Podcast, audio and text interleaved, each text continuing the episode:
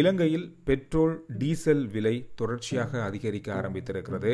கடந்த வாரம் அதற்கு முதல் வாரம் மக்கள் நீண்ட வரிசையில் வாகனங்களோடு பெட்ரோல் டீசல்களை பெற்றுக்கொள்வதில் மிகப்பெரிய சிரமங்களுக்கு உள்ளாகியிருந்தாங்க. காரணம் பெட்ரோல் டீசல் தட்டுப்பாடு இலங்கையில் ஏற்பட்டிருந்தது. இலங்கையினுடைய பொருளாதார நிலைமை காரணமாக நாட்டுக்குள் எரிபொருள் இறக்குமதி குறைந்திருந்தது. எனவே இரண்டு மூணு நாட்களாக ஓரளவு சீர் செய்யப்பட்டிருக்கிறது. இருந்தாலும் தொடர்ச்சியாக இந்த பெட்ரோல் டீசல் ஆகியவற்றுடைய விலைகள் மிகப்பெரிய அளவில் இருந்து வருது.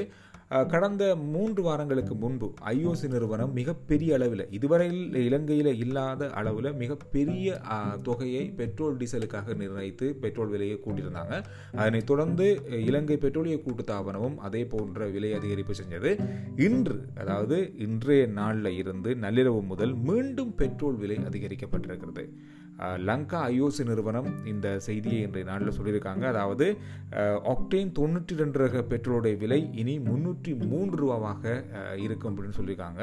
ஆக்டேன் தொண்ணூற்றி ஐந்து ரக பெட்ரோலுடைய விலை முன்னூற்றி முப்பத்தி ரெண்டு ரூபாவாக இருக்கும் அப்படின்னு சொல்லப்பட்டிருக்கு. இதுவரையில் இலங்கையில் இல்லாத அளவு மிக பாரிய அளவாக பெட்ரோல் விலை அதிகரிக்கப்பட்டிருக்கிறது. இந்த விலைக்கு ஏற்றவாறு இலங்கை பெட்ரோலிய கூட்டத்தாபனமும் பெட்ரோல் விலையை அதிகரிக்க வாய்ப்புகள் இருக்கிறது. எனவே இந்த செய்தி இன்றைய நாளில் இப்போ இலங்கையில் பரபரப்பாக பேசப்படுகின்ற ஒரு செய்தி.